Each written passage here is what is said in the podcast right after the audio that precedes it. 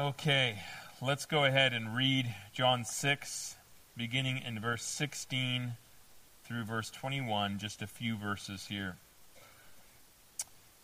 When evening came, his disciples went down to the sea, got into a boat, and started across the sea to Capernaum.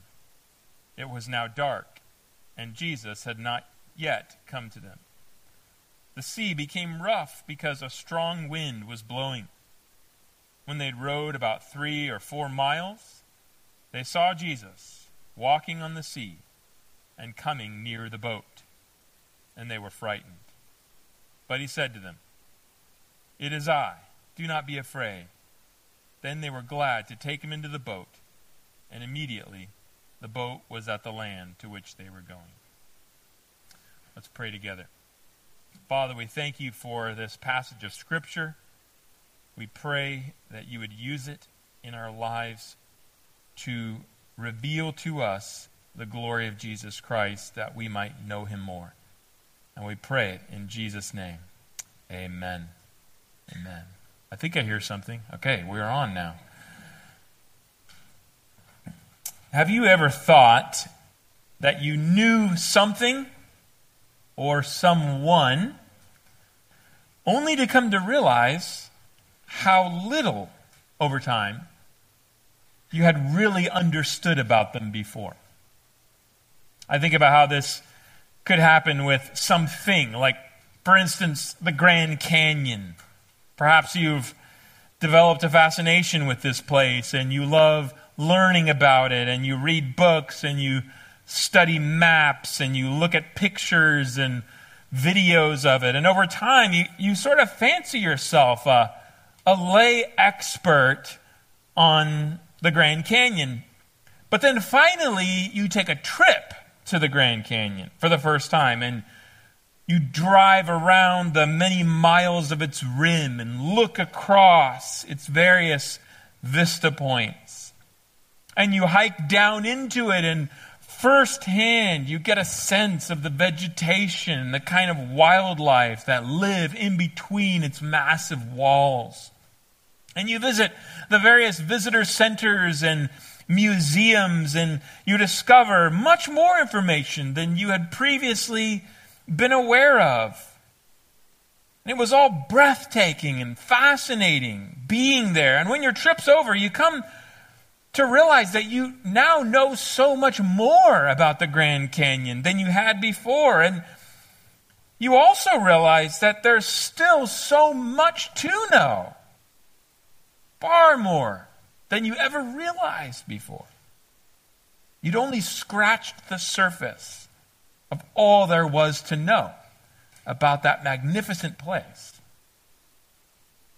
This can also happen with people. For instance, if you are married in this room, then this probably happened between you and your spouse. At first, you hadn't met them. And then you became acquainted with them. And perhaps you had a brief conversation with them. And then maybe you talked with mutual acquaintances and learned more about them. But eventually, you ended up spending a lot of time with them and really getting to know them at a, a deeper level.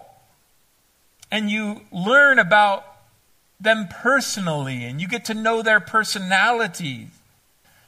And then your knowledge of them is taken to a whole other level when you become engaged and you work through all kinds of life issues together and and you think you know them about as best as you can possibly know them, and then you get married.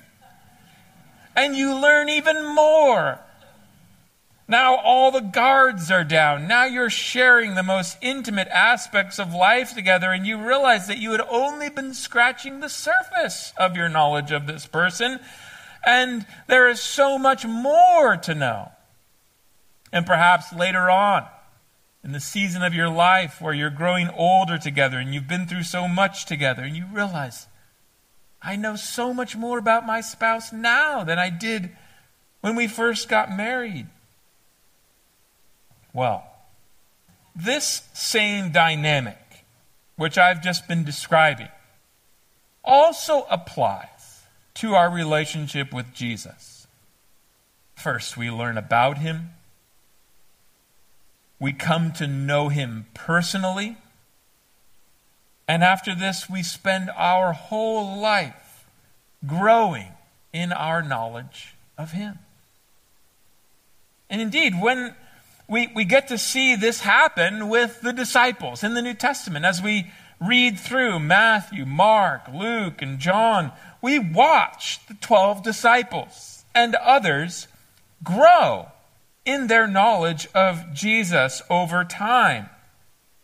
There are many eye popping moments in the record of this process that we have in the Gospels where you see that the disciples thought they knew Jesus pretty well, only to realize that they hadn't really understood who he was before and were only scratching the surface.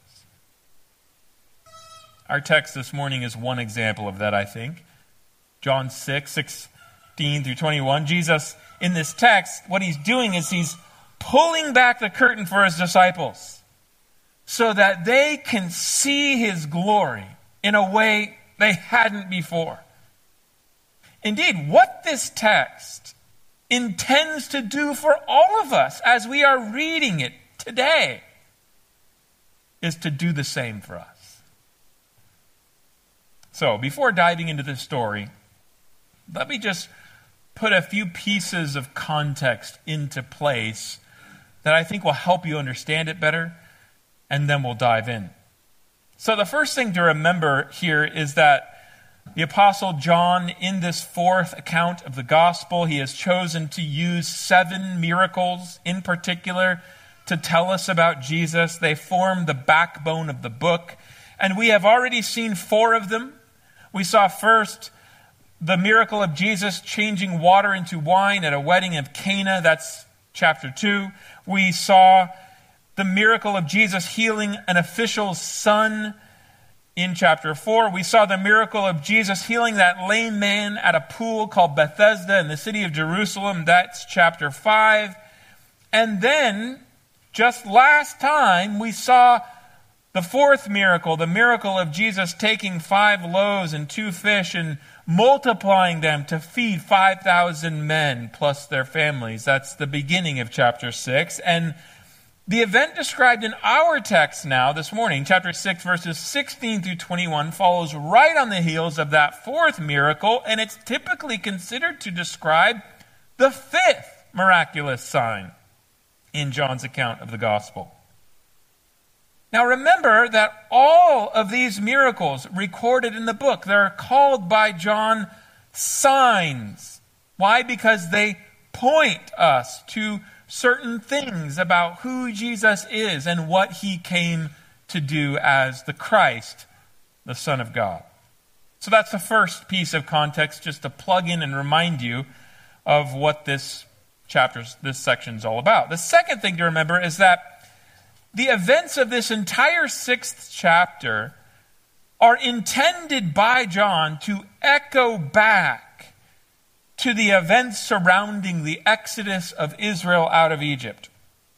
So you remember, it all sort of began in verse 4, where John told us, just sort of out of the blue, he sticks in that these events took place just before the Passover. And when you think about the Passover, you think about what it celebrated the Exodus and the surrounding events. And then you get to the miracle of Jesus multiplying the bread to feed 5,000 Israelites in a desolate wilderness. And that echoes in your mind the Lord miraculously feeding Israel with bread in the wilderness of Sinai after he delivered them out of Egypt. And now, the event described in our text, I think, follows the same Exodus theme. Because when Jesus demonstrated authority over the Sea of Galilee to bring his disciples safely to the other side, it, it also could draw your mind back to the way Yahweh demonstrated authority over the Red Sea to lead his people safely through it after bringing them out of Egypt. So that's the second piece of context, just the background of Exodus imagery and the, the event of the Exodus serving as the backdrop of this chapter. The third piece of context to remember is simply what has just taken place prior to the event that we've come to this morning. We have to bring it back to mind to understand what's about to happen. So, you remember to escape the incessant press of the crowds, Jesus had taken his disciples and sailed across the Sea of Galilee to a desolate place on the, on the northeast side of the sea by the city that was there called Bethsaida. And when they arrive there, they pull up to shore and find large crowds waiting for them. And Jesus spends the day ministering to them. And then in the evening, at the end of the day, in the, in the late afternoon, I should say, the, Jesus takes a break from the crowds and, or sorry, uh, that evening he takes a break from the crowds. He brings his disciples up on a hill, and it becomes clear that the disciples need food because it's a desolate place. And so Jesus, you remember, first tests his disciples. Where are we going to go to buy bread for all these people? And they fail the test, and then Jesus multiplies the five loaves and the two fish that he brings them to feed the 5,000 men plus their families there in that desolate place. And then after the miracle, John tells us that the crowds were planning to take Jesus by force because they had seen this incredible miracle and to make him king. And so it tells us that Jesus withdrew to a mountain by himself, and that's where we left off last time. So that's the third piece of context, just what had happened leading up to this event. Now let's dive into verses 16 through 21 and see what happens next. So Jesus had multiplied the loaves in the late afternoon. And now it's evening. That is that time between the afternoon and, and complete darkness. We might say it's dusk time. It's beginning to get dark. And you wouldn't think that this was the best time to go sailing across the Sea of Galilee, right when it's getting dark, especially when you consider how long of a day it has been for them. You know, sailing across the sea in the morning, thinking you're going to get away for some respite with Jesus, finding crowds there, ministering to them all day, then having this incredible miracle, you would think that it would make more sense for them just to stay there overnight and then sail back to Capernaum in the morning. But John tells us, verses 16 and 17, that quote, When evening came, his disciples went down to the sea, got into a boat, and started across the sea to Capernaum. And in case you surmise that, you know, this is like dad who says, Why don't we just drive all night just so we can get home? That's not what is happening here. Both Matthew and Mark tell us that it was because Jesus made them do it while he stayed on the shore. So something is going on here. In fact, Matthew's account says this Matthew 14, 22 through 23. Immediately, he made the disciples get into the boat and go before him to the other side, while he dismissed the crowds. And after he had dismissed the crowds, he went up on the mountain by himself to pray. When evening came, he was there alone. Now, this strange action on the part of Jesus. You can imagine in the face of the protestation of his disciples. It indicated that there was a reason that he wanted this situation to unfold in the way it did. He wanted his disciples to be sailing back across the sea by themselves in the middle of the night. He had something in store for them on this journey. And one has to think that when Matthew tells us that the disciples have departed in the boat, they're sailing across the sea, or better, rowing across the sea, it says, He went up onto the mountain by himself to pray.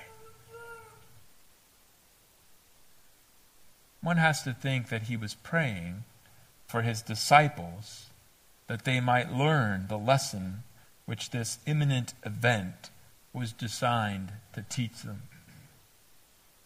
You know, perhaps it's a bit of a stretch, but, you know, as I was reading these verses from Matthew's account of this event, I, I just couldn't help reflecting on the fact that though Jesus is not physically present with me, with us right now, just as he wasn't with these disciples in the boat, yet it occurred to me that he is also praying for us from heaven now, just as he was praying for his disciples as they were in the boat on the sea from the mountain. And the reason I say that is because I was remembering Hebrews 7:25 where it says that he always lives to make intercession for us. As our great high priest, having risen in the body and ascended to the right hand of God, he is there, interceding before the Father on our behalf. And it also occurred to me that as you think of Jesus, his heart for his disciples as they're in the boat and his concern for them, that his heart for us as his disciples now has, has not changed. It's the same as it was for his disciples then. He loves us. He is concerned for our well being. He is interceding to the Father that we might learn the lessons that he intends for us through the circumstances that He's putting before us in His life, His perfect wisdom, whether they be difficult or pleasant. Well, John continues the story at the end of verse 16. He says, It was now dark, and Jesus had not yet come to them. You might conclude from that phrase that Jesus had not yet come to them, that that the disciples were expecting him to come to them in the middle of the lake. I don't think that's what John meant. Remember, John was in this boat. He seems rather, as the author, to be reflecting back upon that fateful night and saying, what was about to happen hadn't happened yet by the time it got dark. Now, in addition to being dark, John adds another ominous note there in verse 18. It says, The sea became rough because a strong wind was blowing. This is a very unusual sea, the Sea of Galilee. D.A. Carson explains, he says, The Sea of Galilee lies about 600 feet below sea level. And because of that, cool air from the southeastern tablelands can, can rush in to displace the warm, moist air over the lake, churning up the water in a violent squall. In fact, Matthew's gospel tells us that the disciples had got caught in one of these squalls on a previous occasion, and it had nearly sunk their boat. Jesus, you remember, was asleep in the bow. Matthew 8, 23 through 27. We know that happened before this because this event is recorded in Matthew 14. So this storm in John 6, it wasn't, it wasn't as violent as that. There's no indication that um, they were about to sink, but it wasn't a pleasant situation for the disciples, right? They're mentally, physically exhausted from a long day of ministry. Instead of setting up camp, Jesus had made them get into the boat and made them make this journey back across the sea at night. And this was no easy task. It was about five to six miles from where they had been to where they were going, Capernaum. And they would have to row the whole way. Now, you wouldn't you know it? As soon as it gets dark, the wind picks up, the sea gets rough. And an already difficult journey becomes just that much longer and more difficult. Mark tells us in his account of this event that Jesus, it says, looking from the shore, quote, saw that they were making headway painfully, for the wind was against them. That gives you a sense of what's happening here. It had to have been a miserable night for them. And yet it was all part of Jesus' plan. They couldn't see it at the time. But these challenging circumstances would all serve to enhance the lesson that he was about to teach them. And this, too, is a helpful reminder to us, isn't it? That sometimes it is necessary for Jesus to put us through difficult circumstances in life to teach us certain lessons. The difficulties themselves might not be good, but we couldn't learn what we needed to without going through them. They're a necessary part of Jesus' training process of us. Think of what the writer of Hebrews said in Hebrews 12 11.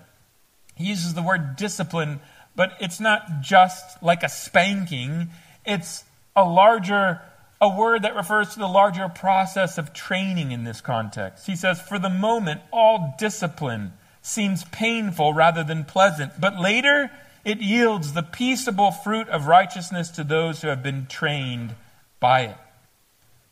So we ought not to despise, you see, the difficulties the Lord sets in our path, grumbling against Him for it.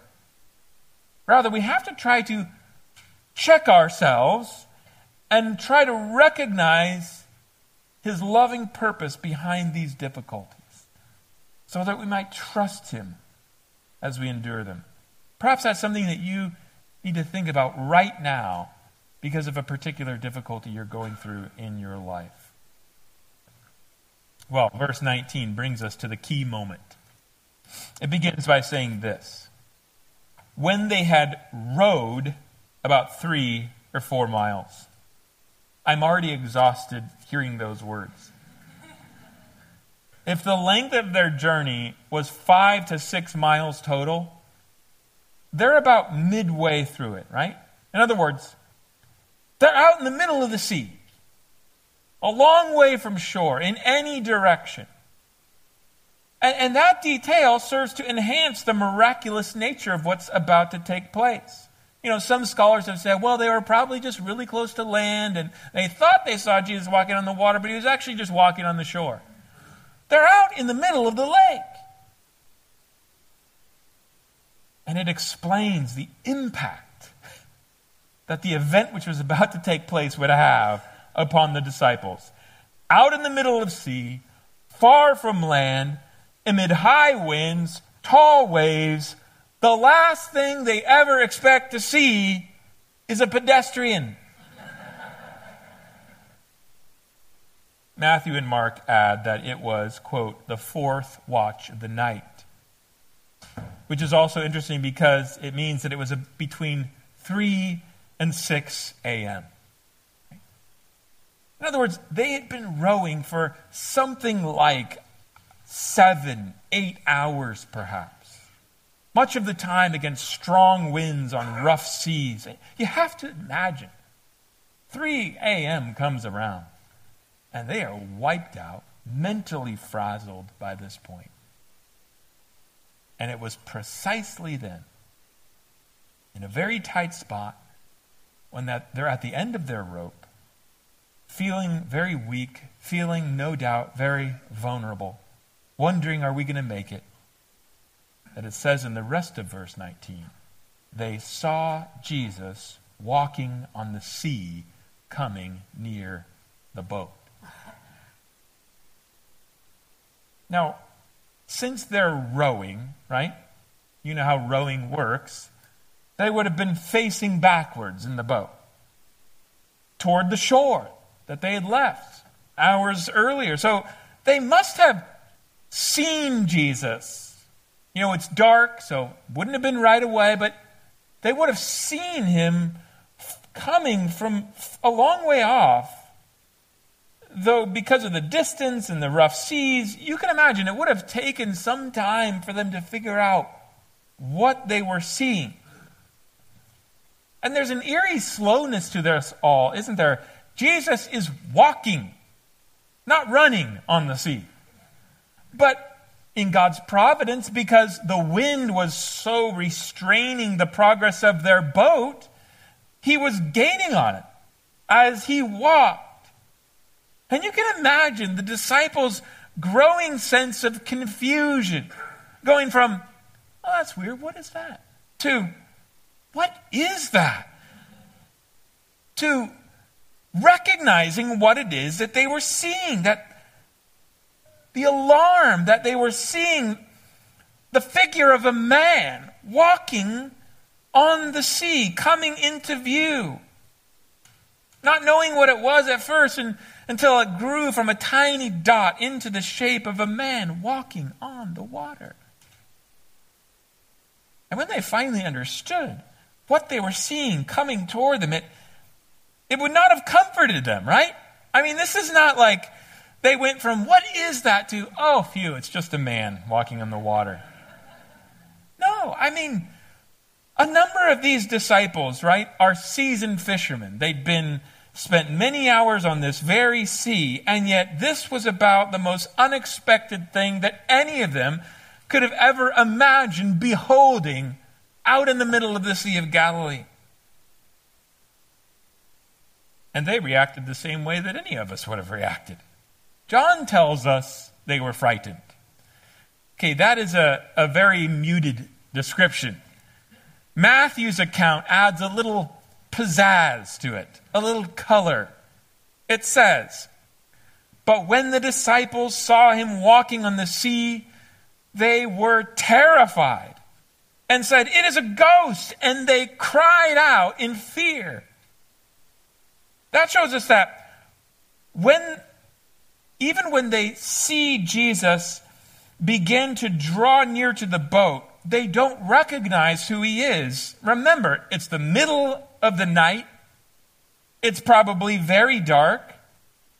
So Jesus is near enough to the boat that they recognize that he's a man, but they couldn't see him well enough in the darkness to recognize that he's Jesus. All they know is there is a figure of a man walking on top of the water near their boat. They are absolutely terrified. It literally makes them shriek, cry out, as you can imagine you would probably do. Their fear is so great in this moment. And seeing the panic, Jesus took immediate action to calm them down. So we read in verse 20, but he said to them, It is I do not be afraid. It is pretty interesting that some have pointed out that the Greek phrase translated it is I is ego eimi. It's the same phrase translated I am throughout the rest of the book. Now, it's very tempting to be like, there must be some significance to that. You know, perhaps there is, but it's also just the normal way that you would say, it is I or it's me. And that's almost certainly all it means in this context we should probably resist the temptation to read more into it than that in this particular context. But I would say that there is something very striking about what he says It is I, do not be afraid. And I want to explain it, but it's going to take some time to build up to the point. So let me just back up and say a few things about this situation. This entire situation, it had been orchestrated by Jesus, right? It's not like he accidentally thought, oh, this is cool, just go out to them on the sea. All of this had been planned. He had made them go ahead of him in the boat. He had waited until they were in the middle of the sea at night. He had orchestrated this storm to restrain their boat so that he could walk out to them on top of the water in the middle of the sea. And it's obvious, isn't it, why he did it. He was demonstrating to them his power and his authority. Over what? Over the created order. So that they might see and understand his true identity as the Messiah. I think this is confirmed by the other accounts of this miracle in Matthew and Mark. They tell us that when they tell us things that, that John doesn't tell us.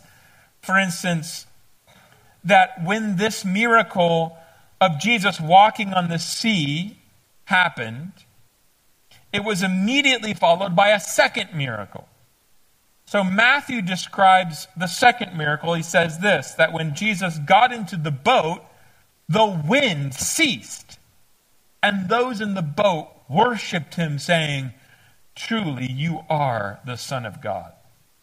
So just imagine it. Imagine that first you see Jesus walking on top of the stormy seas, then you watch as the wind completely stops blowing. As soon as he gets into the boat, they had to be asking themselves, like they had actually done in the previous event where they'd been caught in a squall, and he had stood up and said, Peace, be still to the wind. What sort of man is this? That even the winds and the sea obey him. If that wasn't enough, John tells us that these two miracles were followed, it seems, by a third miracle, which is equally, if not more, startling. We read the account of it in verse 21 of our text. There it says, They were glad to take him into the boat and immediately the boat was at the land to which they were going. Did you catch it? You know, some have tried to argue that when it says, and immediately the boat was at the land to which they were going, that it's just saying that, hey, it took no time at all to row uh, the rest of the way once the winds had died down. But that seems to be a stretch because they were at least one to two miles away from shore when Jesus got into the boat. And John says here, immediately the boat was at the land to which they were going. See, more likely, John is describing another miraculous event that just as Jesus got into the boat, the disciples look up and realize that they had instantaneously been transported to the waters just off Capernaum that the rest of their journey had been covered in the blink of an eye by a supernatural power that Jesus had. It, it reminds me of when Philip was baptizing the Ethiopian eunuch, and it says the Holy Spirit carried him away so that the Ethiopian eunuch no longer saw him, and he found himself near Bethsaida. Obviously, this sort of complex of miraculous events that were carried out by Jesus right before the eyes of his disciples on the middle of the Sea of Galilee. They're obviously intended to pull back the curtain for them, to reveal to them his true glory as the Messiah. They are intended to see through these signs that Jesus, although a true man, was no mere man. So, who was he then? You know, Job rightly said in Job 9 8 that it is God who alone stretched out the heavens and trampled the waves of the sea. The psalmist praised Yahweh, the Lord, in Psalm 89, verse 9, saying, You rule the raging of the sea when its waves rise. You still them. And again, in Psalm 107, verses 28 through 30, it's written, Then they cried to the Lord, Yahweh, in their trouble, and he delivered them from their distress. He made the storm be still, and the waves of the sea were hushed. Then they were glad that the waters were quiet, and he brought them to their desired haven.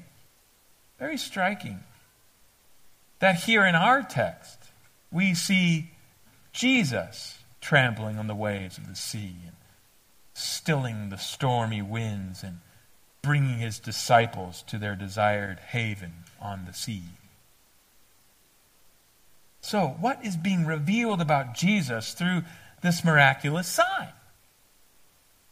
That which was articulated in the opening lines of the book that he was the Word who was with God in the beginning, who is himself God, through whom all things were made and who now has become flesh and dwelt among us, so that we have seen his glory. Yahweh himself, who alone has power and authority over his creation, had now entered into it as a man, Jesus Christ. In fact, you might say that the very one who so long ago had split the Red Sea so that Israel could pass through it on dry land.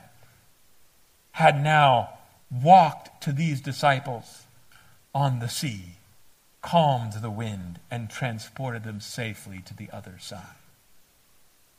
So, this fifth sign, recorded in John's Gospel, it revealed that Jesus was the God man who had authority over the created order. as the one who made it. Now, this truth, of course, it was also evident in the fourth sign, wasn't it? The last sign, which Jesus had performed just at the beginning of the previous day. He'd multiplied loaves of bread to feed 5,000 people. I mean, that miracle, too, demonstrated, didn't it? His authority over the natural world. But as Mark's account tells us concerning his disciples, he said, they did not understand about the loaves, but their hearts were hardened. You see, the disciples hadn't got it. They hadn't got the full implications of that previous sign, so he had arranged to perform another one out on the sea that very night so that they might begin to get it, to grasp his true identity, to know him better as the divine Son of God. Um, and by the time their boat docked in Capernaum in the wee hours of that morning, I mean, they had to have come to know Jesus in a way that they hadn't before. And it is this very divine identity revealed through this fifth miraculous sign of Jesus walking to his disciples on the sea, which made his words back in verse 20 so striking. I mean, even though the miracle had revealed him to be the incarnate God, who had authority over the wind and the waves. Yet he says to them, It is I. Do not be afraid. In other words, though he was the Lord, that's what was being seen as the curtain was pulled back to see him. He is the one whom Job described as the one who alone stretched out the heavens and tramples on the waves of the sea. Yet they didn't need to be afraid of him. Because he was also the man Jesus, whom they knew, their master, gentle and lowly of heart, who had called them to be his disciples and had taught them and guided them all these many months that they had lived with him. He knew them. He loved them. They knew him. They loved him in return. So, despite being utterly astounded by the awesome power and authority over the natural world that Jesus revealed that he had through this miracle. He assured his disciples they didn't need to be afraid of him. It is I. Do not be afraid. And indeed, when they realized it was him, they weren't afraid. Did you see? They were glad to take him into the boat. It had been a long and difficult night on the stormy sea without him. But once he was with them, they knew everything's going to be okay. Now, let's think about what this account of the fifth sign in John's gospel, what does it mean for us today as Christians?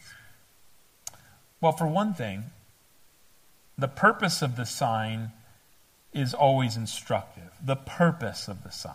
The sole reason that Jesus performed this complex of miracles was to show his disciples who he was so that they might know him better. They already knew him, but he wanted them to know him more.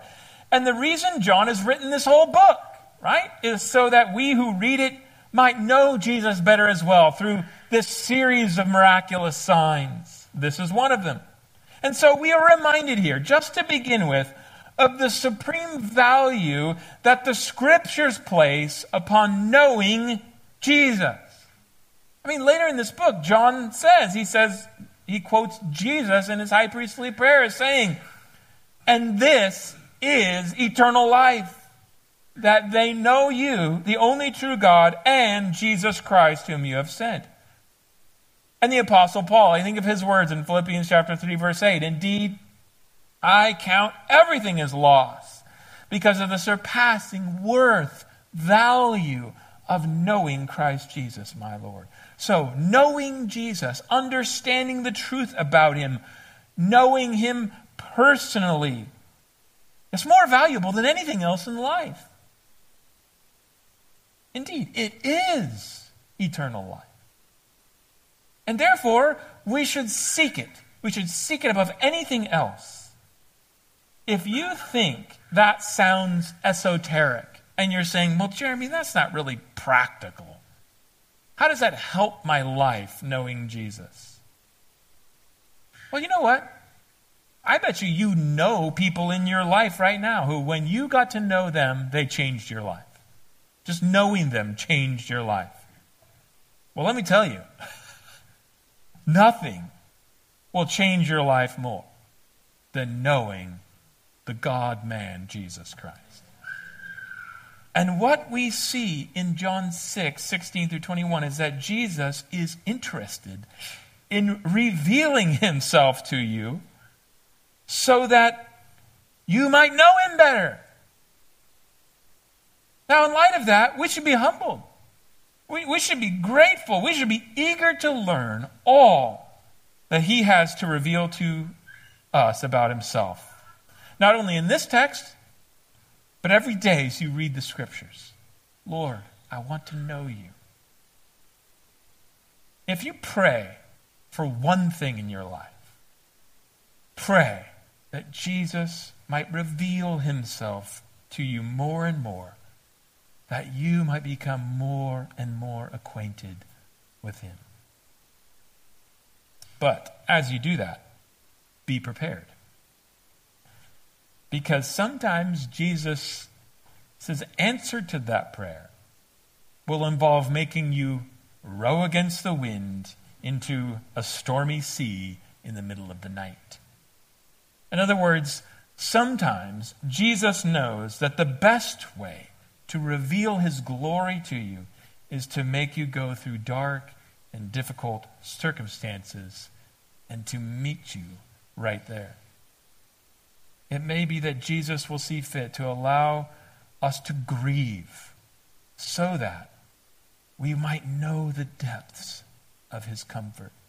It may be that Jesus will allow us to suffer financial strain and loss so that we might know his faithfulness to provide for us and the, his generosity of heart. It may be that Jesus will allow us to be slandered by our coworkers and, and fired from our job by our employer for the sake of our Christian faith so that we might begin to share in his sufferings, to know what it was like that Christ suffered for us. Just a, a taste of what it was for him to be a man of sorrows, acquainted with grief. So be ready. Sometimes the best place for us to see the glory of Christ is in the midst of a storm. But be ready.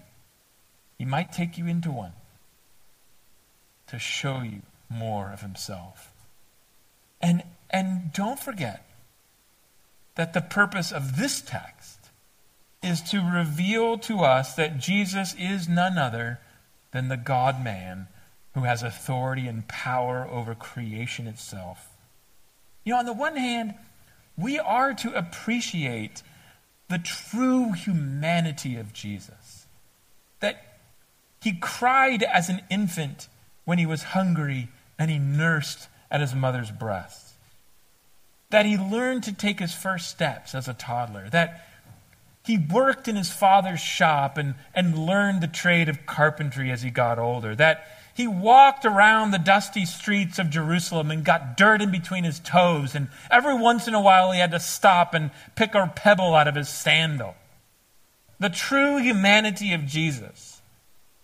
You know, there is a reason why the people of his hometown struggled with the magnificent claims that he was making about himself and, and couldn't believe that he truly was the Messiah because he watched him grow up and the life that he lived among them was truly and genuinely human. But what our text emphasizes is the equally and complementary point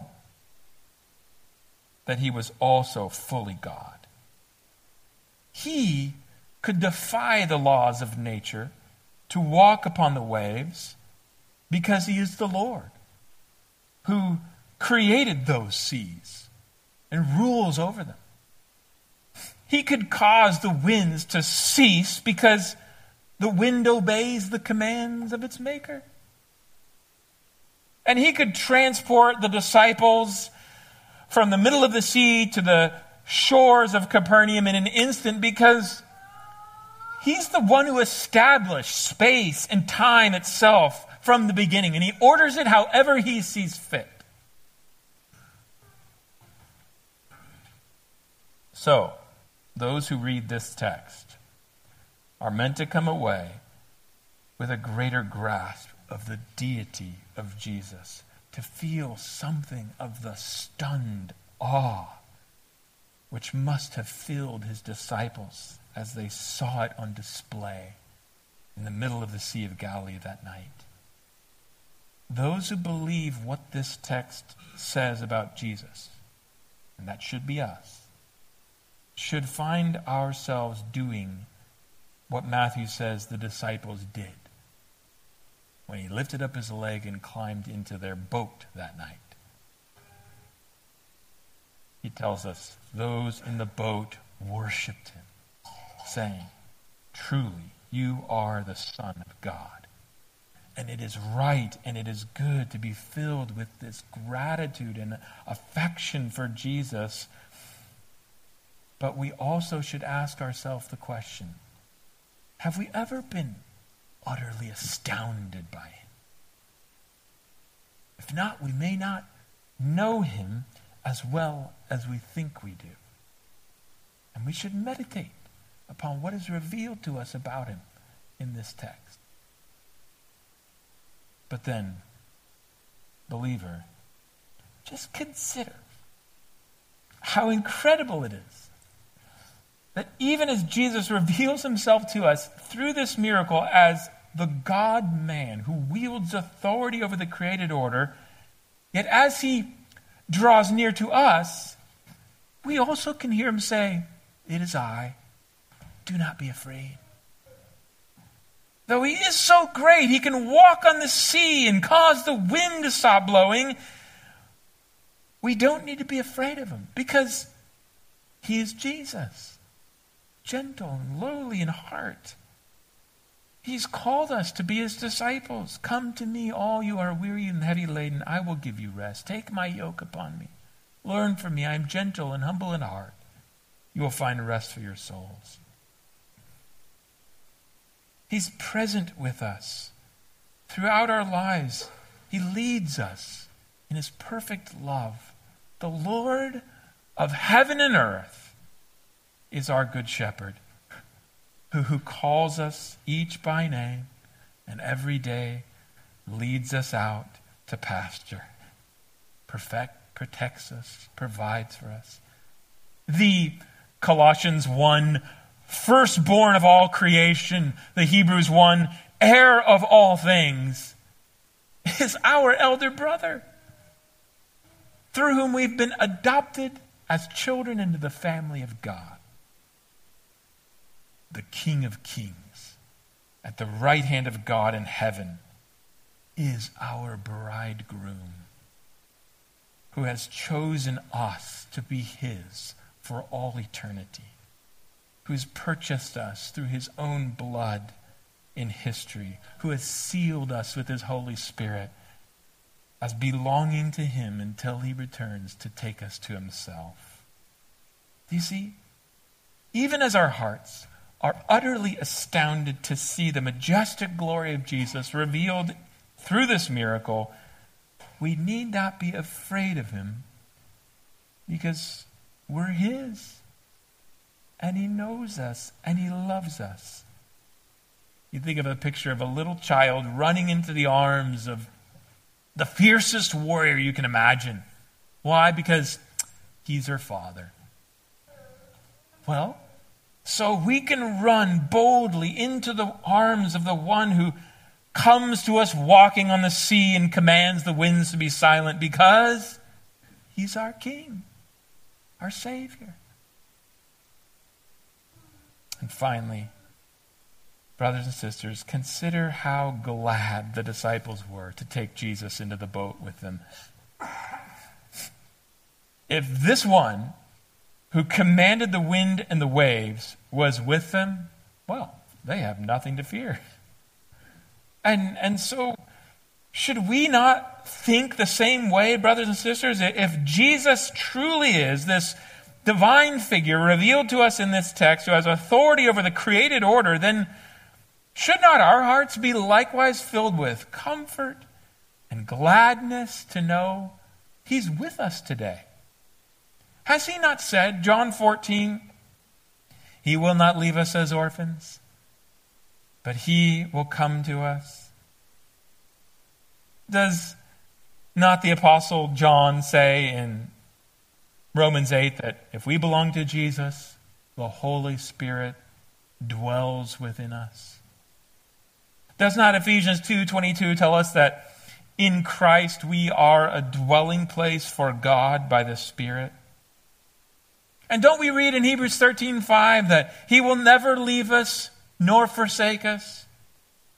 If that's true, that the Jesus we read of in this text, who has authority over the created order as the divine Son of God, is with us throughout our life, well, then, really, we don't have anything to worry about. We can take comfort in his protection when we are in danger. We can be bold to do what he calls us to do in ministry. We can trust him and not fall away from Him when we find ourselves in the eye of a stormy trial. Because we know that the one who is Yahweh is with us in the boat. But let me just clarify one more thing. The only way any sinful human being like us can be unafraid in the presence of this man Jesus is if they have come to know him. First, like John the Baptist said, as the Lamb of God, and have put their trust in him to take away their sins through his sacrificial death on the cross. Otherwise, as the writer of Hebrews put it, it is a terrifying thing to fall into the hands of Jesus. Because he is the judge of all the earth, to whom we will all one day give an account for our lives at the end of the age. So, if you haven't done so yet, you must first come to Jesus for your salvation from sin. And of course, He welcomes you to come. And He will save you by His grace. And then He'll put His Spirit within you. And you will experience the joy and the peace of familial fellowship with this one, the Son of God. And you will come to know him, and you will begin a journey of knowing him more. And it will never stop for all eternity. If you're a Christian here this morning, you know Jesus. But it's passages like this one, John 6, 16 through 21, that help us to see that we probably don't know him as well as we think we do. May the Holy Spirit use this text to pull back the curtain, to show us more of the glory of Christ, so that we might know him better than we did before. Let's pray together. Heavenly Father, we thank you for, in your perfect wisdom, your mighty power, sending us the divine, eternal person of your Son into the world, to take on flesh, to be our representative in life, fulfilling all your commands on our behalf as the second Adam, to be our substitute in death, dying in our place for our sins upon the cross, that we might be forgiven, rising again on the third day as our eternal high priest and ultimate Davidic king, that he might bring peace through his righteous reign forever. Oh Lord, we thank you for sending Jesus and for giving us, each one of us who know him in this room, that faith and trust in him that has led to a relationship of personal knowledge of him. We thank you for revealing his glory to us through the word, and we pray that our life might be a journey of growing to know him more, being drawn to him in affection, astounded by him in wonder and so many other things. We pray it in His name. Amen.